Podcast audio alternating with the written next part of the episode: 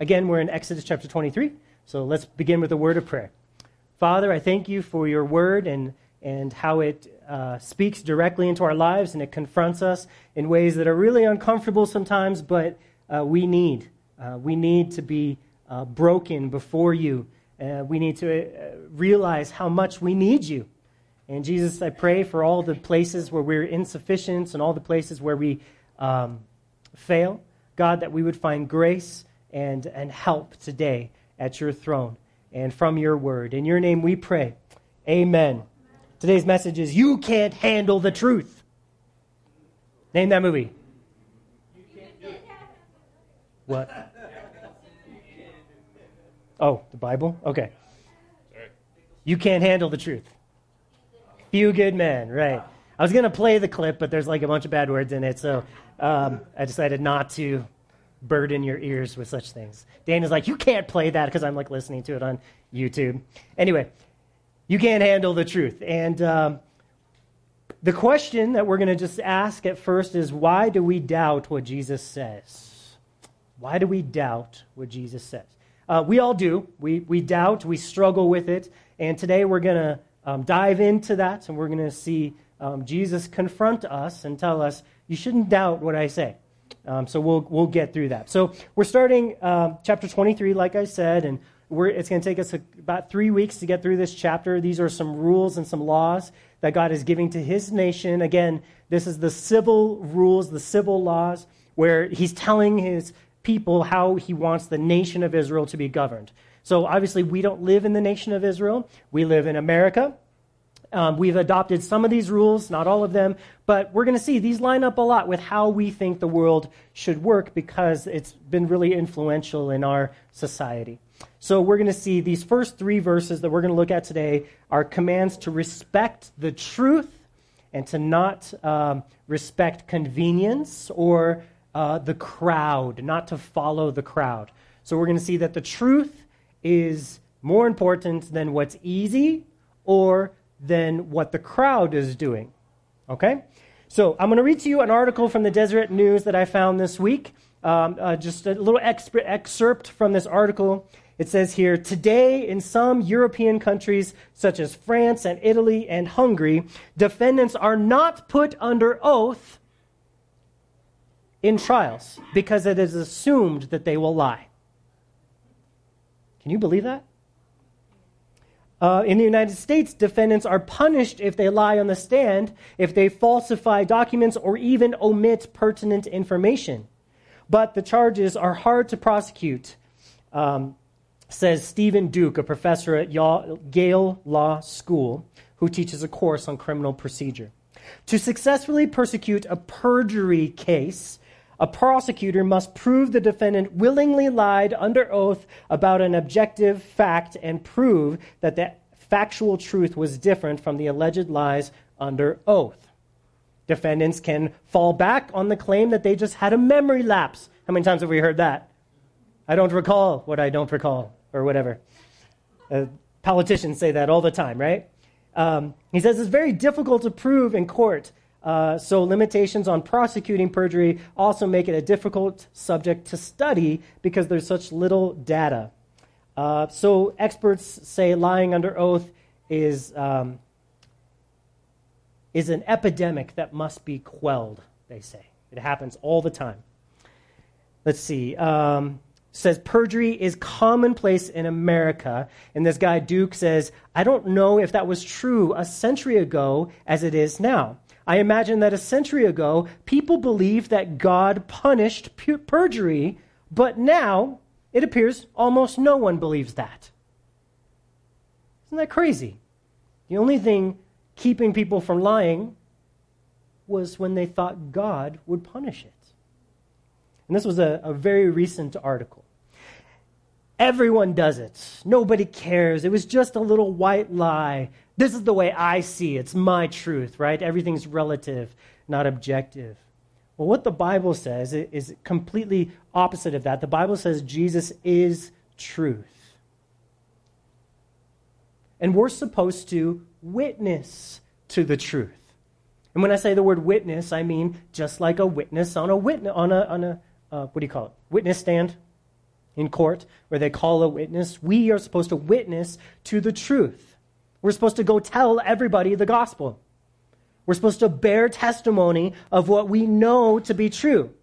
Your life is lived on a witness stand, whether you like it or not.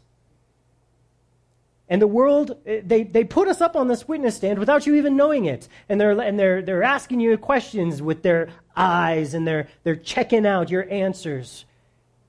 Are you being a truthful witness? What do we tell people about Jesus? Are we a true witness or are we liars or perjurers? I'm going to tell you a story. In the 16th century, that's in the 1500s, there was a Protestant reformer by the name of Hugh Latimer. If you study church history, you'll, you'll find he was one of the greatest evangelists and reformers in the 1500s. He was amazing. And he uh, had many opportunities to speak in front of large groups of people about the Word of God. And one time he had an opportunity to preach in front of King Henry VIII. You guys know him? Right? The song Henry VIII, I am, I am. Thank you. You're welcome. I know that was amazing.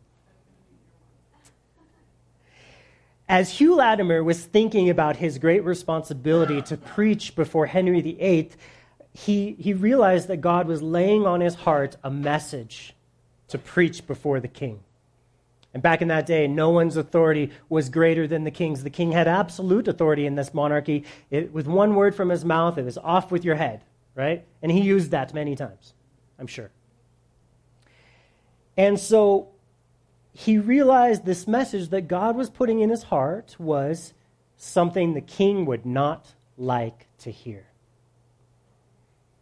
And so as he began his sermon, he said into his own heart and his own mind, Latimer, Latimer, do you remember that you're speaking before the high and mighty King Henry VIII, who has power to command you to be sent to prison, and who can have your head cut off if it please him?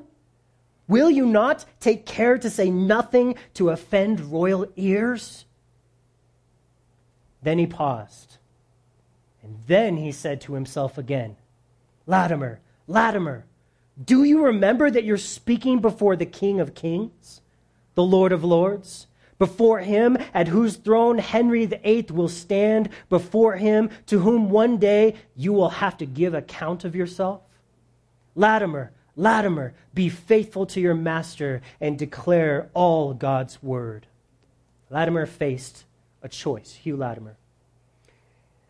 Would he preach to the man who wanted to hear, or would he preach would he preach what man wanted to hear, or would he preach what Christ had for him to say, to preach? Latimer did take his stand for the truth, and he preached boldly and he was eventually killed and murdered by Queen Mary, Henry's daughter. Jesus is truth. John 14, 6. You guys know this verse. It says, Jesus said, I am the way, the truth, and the life. No one comes to the Father except through me. Jesus is the truth. Jesus tells the truth. He never lies. He never slants the truth one way or the other to get his will done. He's the whole truth and nothing but the truth, as we like to say in court, right? And as we look at these laws that we're going to study today, we're going to see our Savior is highlighted in the principles that these laws lay out before us, okay? So let's look at them. Let's start in Exodus chapter 23, verse 1. It says, You shall not circulate a false report do not put your hand with the wicked to be an unrighteous witness. You shall not follow a crowd to do evil. You shall not, or nor shall you testify in a dispute so as to turn after many to pervert justice. You shall not show partiality to a poor man in his dispute.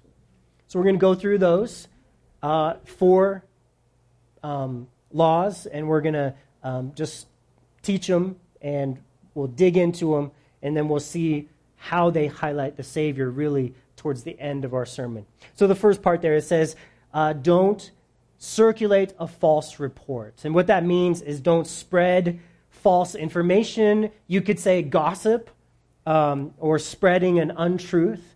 Uh, Jesus, if we think about Jesus, he never gave false information, did he? He, every, every word he spoke was true. He, he spoke love and forgiveness to everyone who needed it and wanted it. And he even warned people faithfully with truth. He didn't try to scare people with exaggerations. He said only what was true. Like in, like in Matthew chapter 5. We're going to look at this verse real quick. Matthew 5, and then we'll look at Matthew 18, so you might want to see these. Matthew 5, verse 20. For I say to you that unless your righteousness exceeds the righteousness of the scribes and Pharisees, you will by no means enter the kingdom of God. Hmm. How righteous do I have to be, Jesus? My righteousness has to exceed the righteousness of the scribes and Pharisees who do literally everything in the law? How can that be? But what Jesus is saying is absolutely true. Why doesn't Jesus say, I should simply try my best? He never said that. He said, Your righteousness needs to measure so high that it's above anything you can imagine in order for you to even go to heaven. Why would he give such strict requirements? Well, you guys who understand grace know the answer.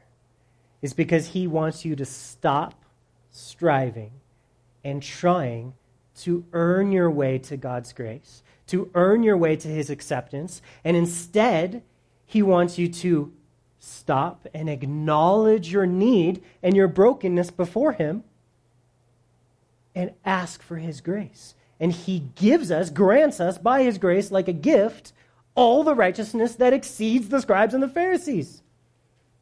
So now, when we read this, we can say Jesus was just telling the truth. He wasn't exaggerating. Oh, you just need to be super, super awesome to get to heaven.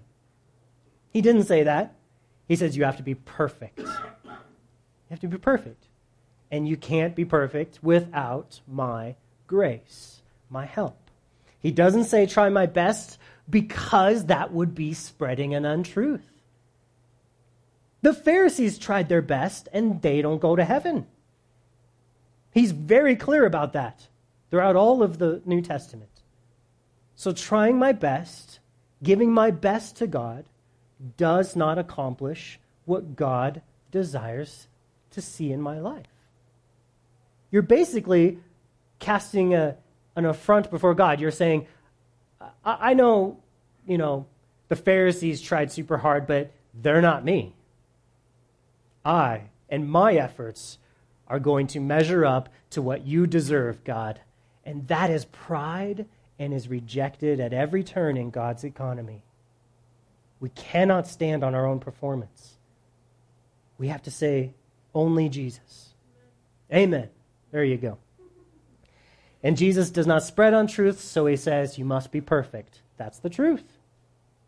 Now, he doesn't explain in that verse how to become perfect, but we understand that from the fullness of the gospel. All right, let's look at Matthew 18, verse 3.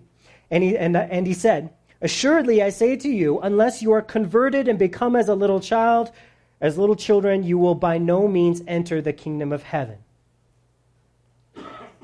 Uh, Jesus, are you saying I go to hell if I don't do this? I don't become as a little child? What does that mean?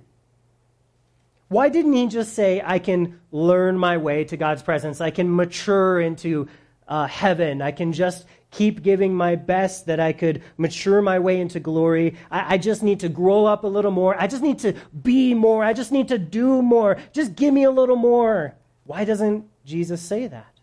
Because it's not true. That would be a false word.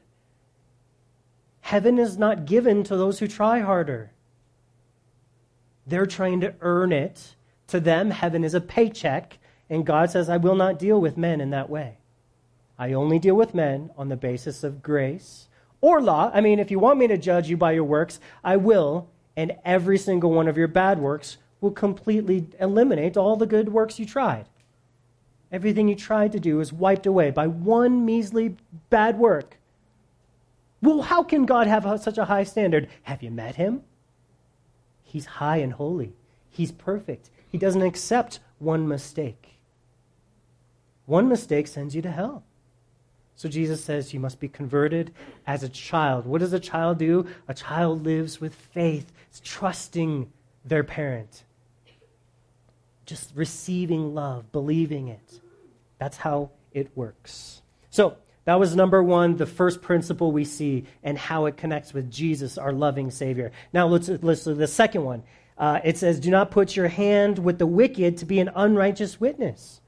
This means don't lie in your witness because you want to be liked, because you want to be popular. Jesus, again, we're, look, we're looking at these laws, but then we're looking straight at Jesus.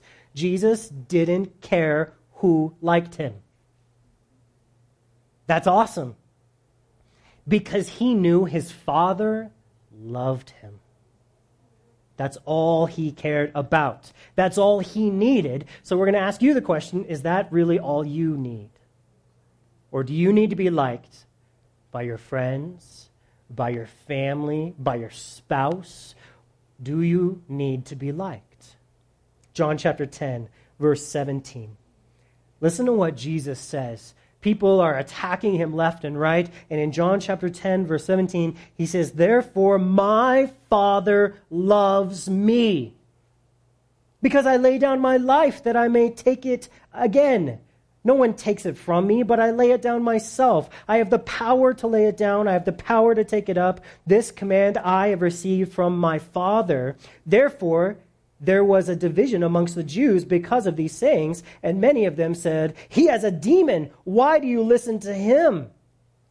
So look, Jesus knew his Father loved him, and that's what gave him so much confidence to speak the truth and some people, it says here, hated him for it.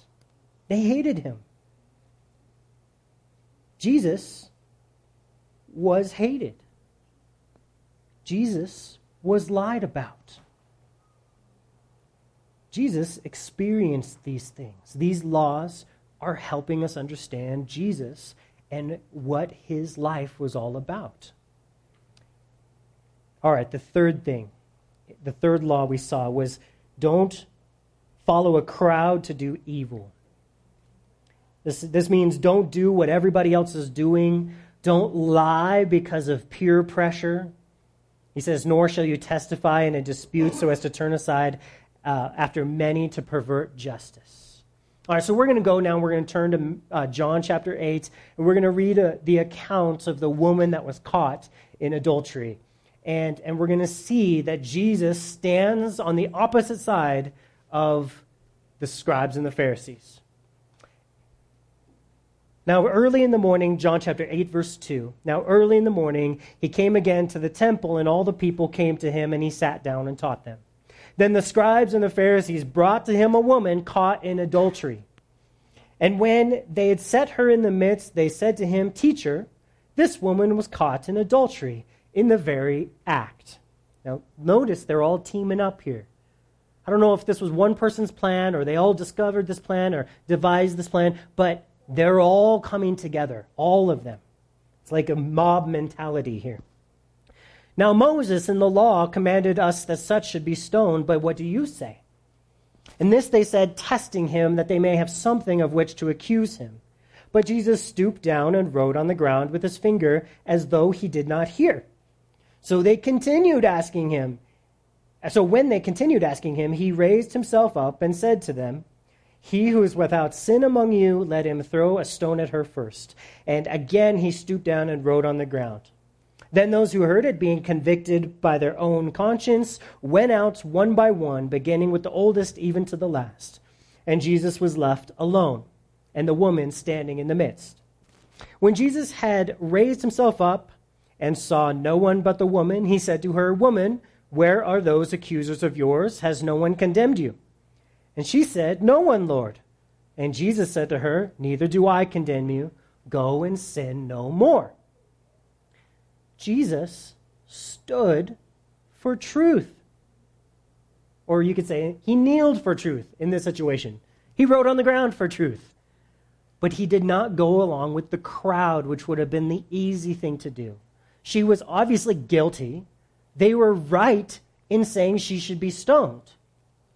Okay, but all they saw was the law. All they saw was the consequences. All they saw was the measuring up, performance based relationship with God, a performance based religion. And they said, She failed. She's not as good as us. And so she deserves to die. And Jesus stood for truth, but he also stood for grace and mercy. When nobody wanted that for her, Jesus did. Jesus never went with the crowd. He was a victim of crowd mentality. You guys remember that, right? Who do you want us to release to you? We want Barabbas, right? The whole crowd went against him. They're all screaming against him. He was a victim of all of these things that we're seeing. But he never demonstrated them in his own life. The fourth thing that we see here is that it says, don't go easy on someone simply because of their poor condition. Don't go, don't side with a poor person just because they're poor. What this does is he's saying don't give people a false sense of security. Sometimes churches say everybody goes to heaven. And that's just not true. Especially if you're nice or if you go to our church, or especially if you've had a tough life, if anything bad has ever happened to you, you get a free pass and get to go right on up into heaven. And it's just not true. That's not what Jesus said. He never proclaimed that. John 14, 6, we read it already. Jesus said, I am the way, the truth, the life. No one gets to the Father except through me. Oh, and those people who had a rough life they get a free pass. Doesn't say that. Acts 4:12 There is no salvation in any other for there is no name under heaven given by which men must be saved. If you guys could turn to John chapter 8. We were already there, weren't we? So just keep your stay there.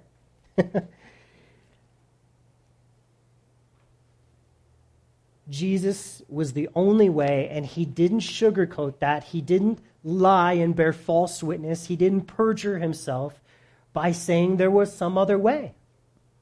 People in our culture, in our society today, oh, you go to church? That's so great. It's good for you. You go to church. I do my thing. And we're all just a big, happy race of people. Okay?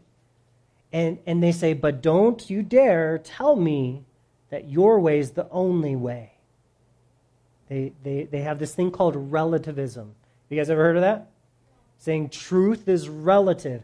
What's true for you is fine for you, but what's true for me is, is true for me. It's my truth. Okay? And I believe that, that there is no truth, that you can't know anything. And you believe there is truth, so you just go believe that. Do you guys see the problem with that? Their belief that there is no truth means they're telling you how to believe. What, yours, what you believe is not true because I don't believe it. Okay, everyone's got their truth. But Jesus is truth. And we can't judge truth in anything except what Jesus says. So if he says, I'm the only way, and you have to come to me, then we can boldly stand up and proclaim Jesus is the only way, and you can't go to heaven except through Jesus. In John chapter 8, what we're seeing in Exodus 23 and John chapter 8 is that Jesus is the heart behind all these laws. And, and when we consider him and his words in conjunction with these laws, we see that telling the truth is a big deal to Jesus. He, it's, he's called the Word of God for a reason. He's not the guess of God. Um, I guess what this might be what God says. He's not the maybe of God, the we'll find out of God. The your truth can be your truth, but this is my truth, Jesus. That's that is not how he came. He came saying, I am the truth. I'm the way and I'm the life. And there is no other thing that matters except me. So you can either say, okay, I believe that, or you can say Jesus was a lunatic. You can't say he's a good person and it's fine for you to just follow him. We can't do that. In John chapter 8, verse 45, it says, But because I tell the truth, Jesus says, you do not believe me. Which of you convicts me of sin? And if I tell the truth, why do you not believe me? Okay, so that he spoke to some people who didn't believe him. His, his disciples were in that crowd, the, the scribes and Pharisees were in that crowd. But we're going to listen to that for us today, and we're going to let Jesus ask us that question Why do you not believe me? Why do you not believe me? I tell you the truth and you don't believe me. Why? Why are you filled with doubt? All of us doubt Jesus. That's not even a question. Let's see how he helped his friend Peter through this. Uh, then maybe we can begin to trust him to help us through this process as well. For we are his friends too. Peter was his friend. Jesus doesn't give up on him, even though Peter was the goober of the disciples. But let's see what Jesus does with him. In John chapter or in Matthew chapter 14, verse 25. Matthew 14, verse 25. Now, in the fourth watch of the night, um, Jesus walked, or excuse me, went to them walking on the sea. And when the disciples saw him walking on the sea, they were troubled, saying, It's a ghost! And they cried out with fear. But immediately Jesus spoke to them, saying, Be of good cheer, it is I, do not be afraid. And Peter answered him and said, Lord, if it is you, command me to come to you on the water. So he said, Come. And when Peter had come down out of the boat, he walked on the water to go to Jesus. But when he saw the wind was boisterous, he was afraid. And beginning to sink, he cried out, saying, Lord, save me. And immediately Jesus stretched out his hand and caught him and said to him, Oh, you of little faith, why did you doubt? Jesus liked saying that says it to scribes and Pharisees. He says it to his friend Peter. And he says it to you. Why did you doubt? And when they got into the boat, the wind ceased. Those who were in the boat came and worshiped him, saying, Truly, you are the Son of God. Jesus asked us that same question this morning Why do you doubt? Peter didn't believe in Jesus fully yet, okay? He's, he's following him. He knows Jesus is cool. He knows Jesus can do some things. I mean, he can make bread, he can do miracles, but he doesn't understand trust yet. Because for Peter, God is still far away, God is still scary, and God is still someone I have to try to impress and work for. And Jesus, he's breaking all those things down, and Peter's very confused about who is this God. He doesn't yet trust him. He didn't believe Exodus 23 yet, what we just read, what we just studied. Exodus 23, God declares lying is bad and perjuring is bad. And so Jesus obviously would never lie. Jesus obviously would never perjure himself. Jesus obviously would never lead someone astray. He would always tell the truth. And so if he told Peter, come, what should Peter know is going to be happening? Peter would come to him. That's what Jesus said. But Peter doesn't believe it yet. He, he's probably read Exodus 23 a hundred times, maybe more growing up, that was a big part. If they didn't have video games, they read the Bible. So he knows the words, but he doesn't yet believe. They haven't connected in his heart Yet, when Jesus said, Come, Peter was supposed to walk on the water to him. That was the Word of God. It cannot be a lie. It must be true because it came out of Jesus' mouth. Okay? Well, Peter, he walks on the water.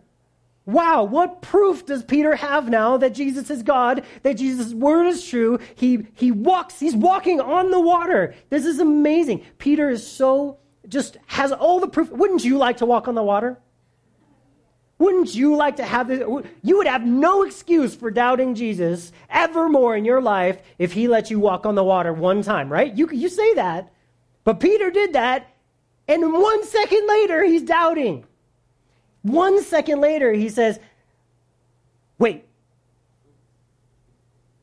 I see something. I see something. Peter is walking on the water, then he gets distracted by what? Did you catch it in there? Wind. Wind. How many of you have read a terror book or seen a terror movie about wind? It's not the scariest thing in the world. I mean, even hurricanes, no one's scared. There's a funny story, actually. there's a guy who, who wanted to uh, tape during the last hurricane down in Florida. He wanted to put, uh, he wanted to say, you know, hurricanes are not that scary, and I'm you know, redneck and I can handle it, right? And so we taped him, he wanted to tape himself onto a post during the hurricane and just wait it out and just let the hurricane come and, and hit him because he wasn't afraid of the wind. And someone came up to him and said, It's not what it's not the wind that we're afraid of, it's what's in the wind. The nails and the wood and the cars and the houses that you should be afraid of, not the wind of itself. Anyway, I thought that was a funny story. Peter's eyes were drawn to the wind, that it was boisterous. First of all, do we just watch the wind? Can you see the wind? No. Not even the waves, it says. He wasn't even worried about the waves. It says the wind. It doesn't say he was scared of the lightning or the thunder, it was the wind. See, he heard and he felt the wind, and it made him doubt the word that he had just heard. He's all mixed up. He's trying to see wind. He's all confused about what's going on because he just simply forgot the word that Jesus had told him. His experience was all windy. He, he was shaken because of what he thought was reality, but it really wasn't. The only thing that was real was what Jesus said because Jesus tells the truth. So the wind got him distracted. The wind that he heard overweighed the, the word that he heard, and he chose to believe the wind instead of the word. How many times do we do the same thing? Jesus, you said you'd never leave me and forsake me. But I feel windy. I feel alone. I feel sad. I feel this. My experience. Look, I just lost my job. My dog just died. How can you tell me that you're with me when all these circumstances are telling me the opposite? Guys, we have to put our trust in the Word of God alone. We have to. It's the only way to live. Peter chose to believe what the wind told him because it was boisterous. Peter, you can't walk on water. Peter, you're a loser. That's what the wind sounded like. Whoosh, right? More than what Jesus, he chose to believe that more than what Jesus told him, which was, Peter, you're my son, you're my brother, follow me, come to me, and you'll be fine. But he neglected that. He didn't believe that. He doubted, Jesus says. The word. The wind made him afraid. the word of Jesus gave him courage and supernatural ability. The wind made him afraid. What are you experiencing in your life right now? Fear about your future?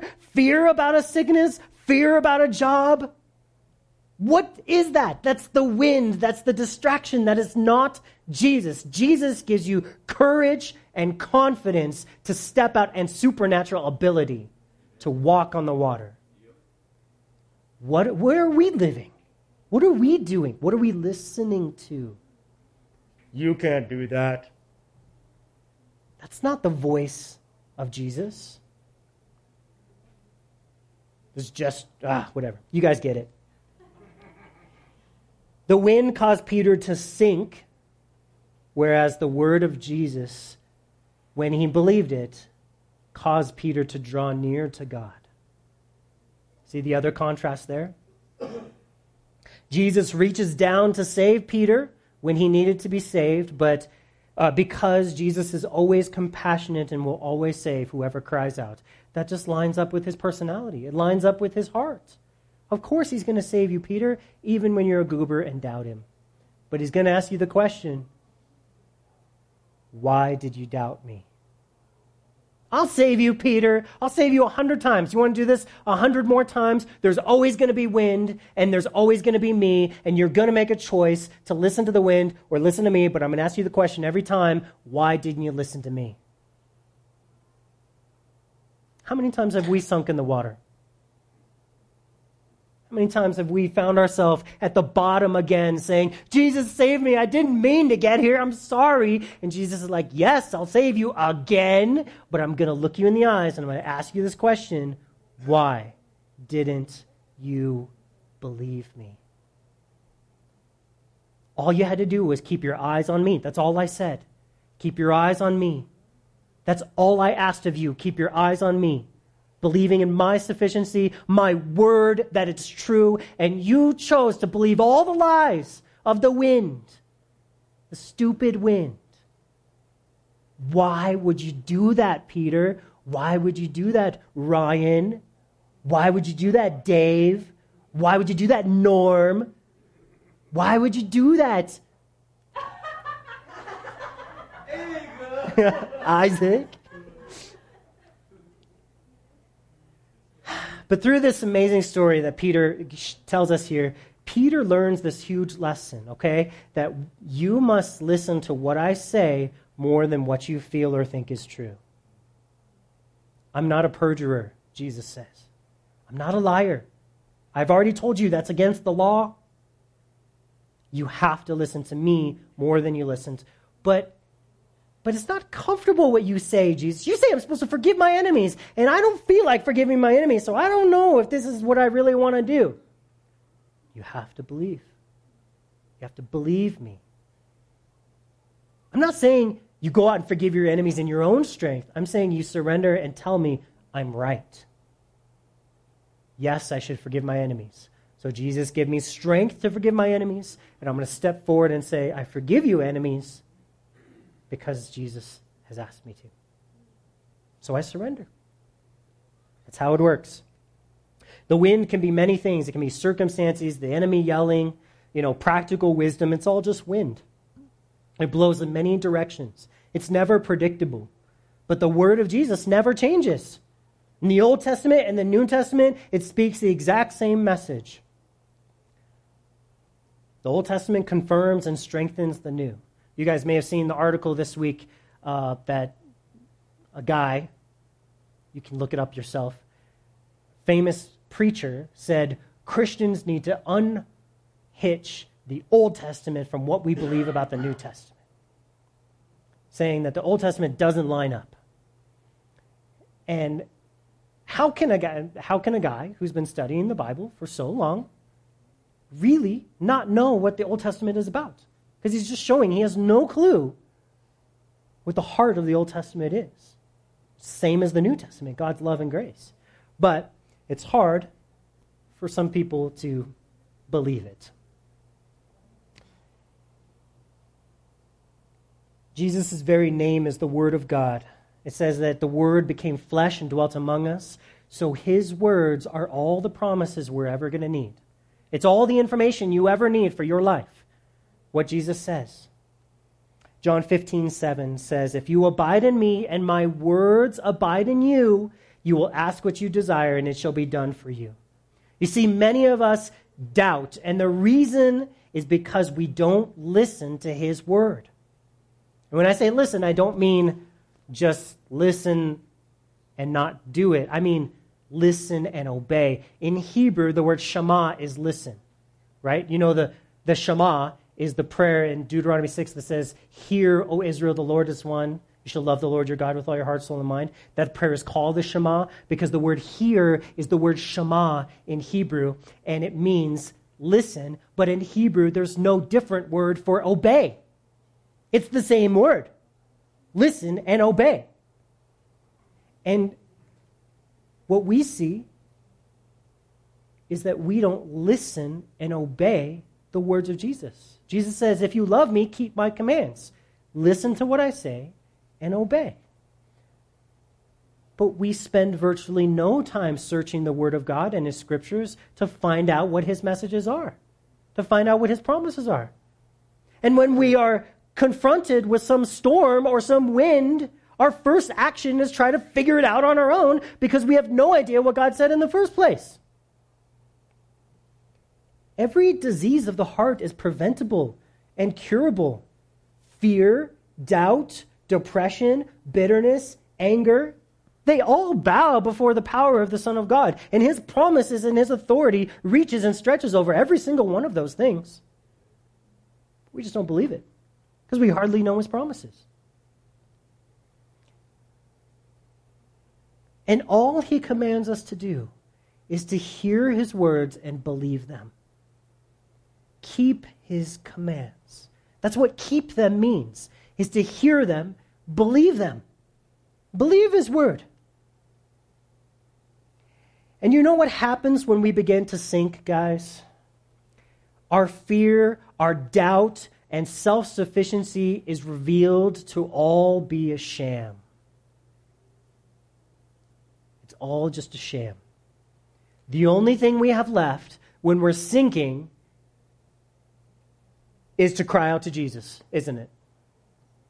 That's all. We all do it. When we're done worrying and we just have nothing left, you know what we do? We call out to Jesus. And what does he do? He rescues us. So why don't we do it first? Why don't we believe his words? Because he always, after he gets us up, he looks us in the eye and he says, Child, why did you doubt my words? In our worst moments of doubt and failure, when we're sinking, Jesus is still faithful.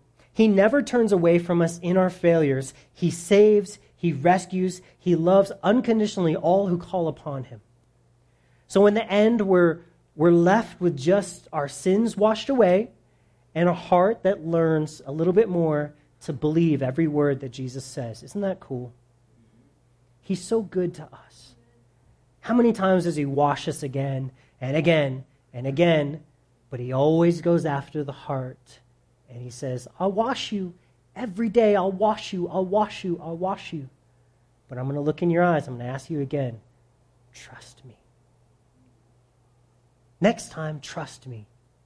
Before you make the mistake, trust my words. What an amazing work Jesus does for us. He always tells us the truth. And then he gives us the grace to believe it and the ability to spread his truth around. I'm going to read one last verse that came up in my devotions this week that I thought just connected. So I believe this is from the Lord. And it says in Isaiah chapter 43, verses 9 and 10. He says this Let all the nations be gathered together, and let the people be assembled. Who among them can declare this and show us former things? Let them bring out their witnesses that they may be justified, or let them hear and say, It is truth. Verse 10 You are my witnesses, says the Lord, and my servant who I have chosen, that's Jesus, that you may know me and believe me and understand that I am He. Who's the servant? Jesus. And what does He say He's teaching us? That I am He. God says, I am the servant. I am Jesus. And all He's going around the world, He says, Before me there was no God formed, nor there shall be after me. This whole truth thing is not about us, it's about Him. He desperately desires the world to know who He is, who His Messiah, Jesus, is. And He says, That's why I confront you every day and say, Why didn't you believe me? The world is never going to know who he is until you start believing him. You guys already know him. So why don't we believe it more? Every day, we got to repent. We got to turn back to him and say, ah, should have come to you first. Should have kept my eyes on you. Right? Peter teaches us a very simple lesson. Keep your eyes on Jesus. You'll be supernaturally empowered. You'll be drawn near to God. All your wildest dreams will come true. There you go. Let's sing a song. Go ahead and stand up with me, guys, so we can pray. We have communion available. Communion is the um, crackers and the and the little uh, juice over here anyone who believes in Jesus can come and, and can take communion. You take the cracker and you eat it and remember that Jesus was broken for you. And you take the cup and you remember that his blood was poured out for you. And that's how uh, this is something he asked us to do to remember him and remember all that he did. I think it's a really good thing for us to say, Yes, I believe Jesus and what you did, and I'm moving forward to do that in faith. Uh, so let's pray. Father, I thank you for your word in Exodus 23 and how it teaches me, it confronts me, and tells me that I am, uh, I, I am not good at believing you. I doubt so much in your promises in your word, but thank you, Jesus, that you're so patient to always rescue me and wash me, pick me up when I fall, and you give me grace, but you always ask me the question, why did you doubt? Jesus, I want to repent. I want to put my life completely before you, and I want to believe your words. I pray you would help me understand where I'm not believing your words. That I pray that you would open the eyes of my heart so I can see and know your promises in the, in the inward parts, in my soul, in my heart. Jesus, we want to be a light on a hill in this city. We want you to use us to, to bring your love to all the people in, in Denver. We want them to know you, and we want to be your witnesses. And so, Lord, I pray we would believe you're the truth. In Jesus' name we pray. Amen. Let's worship Jesus.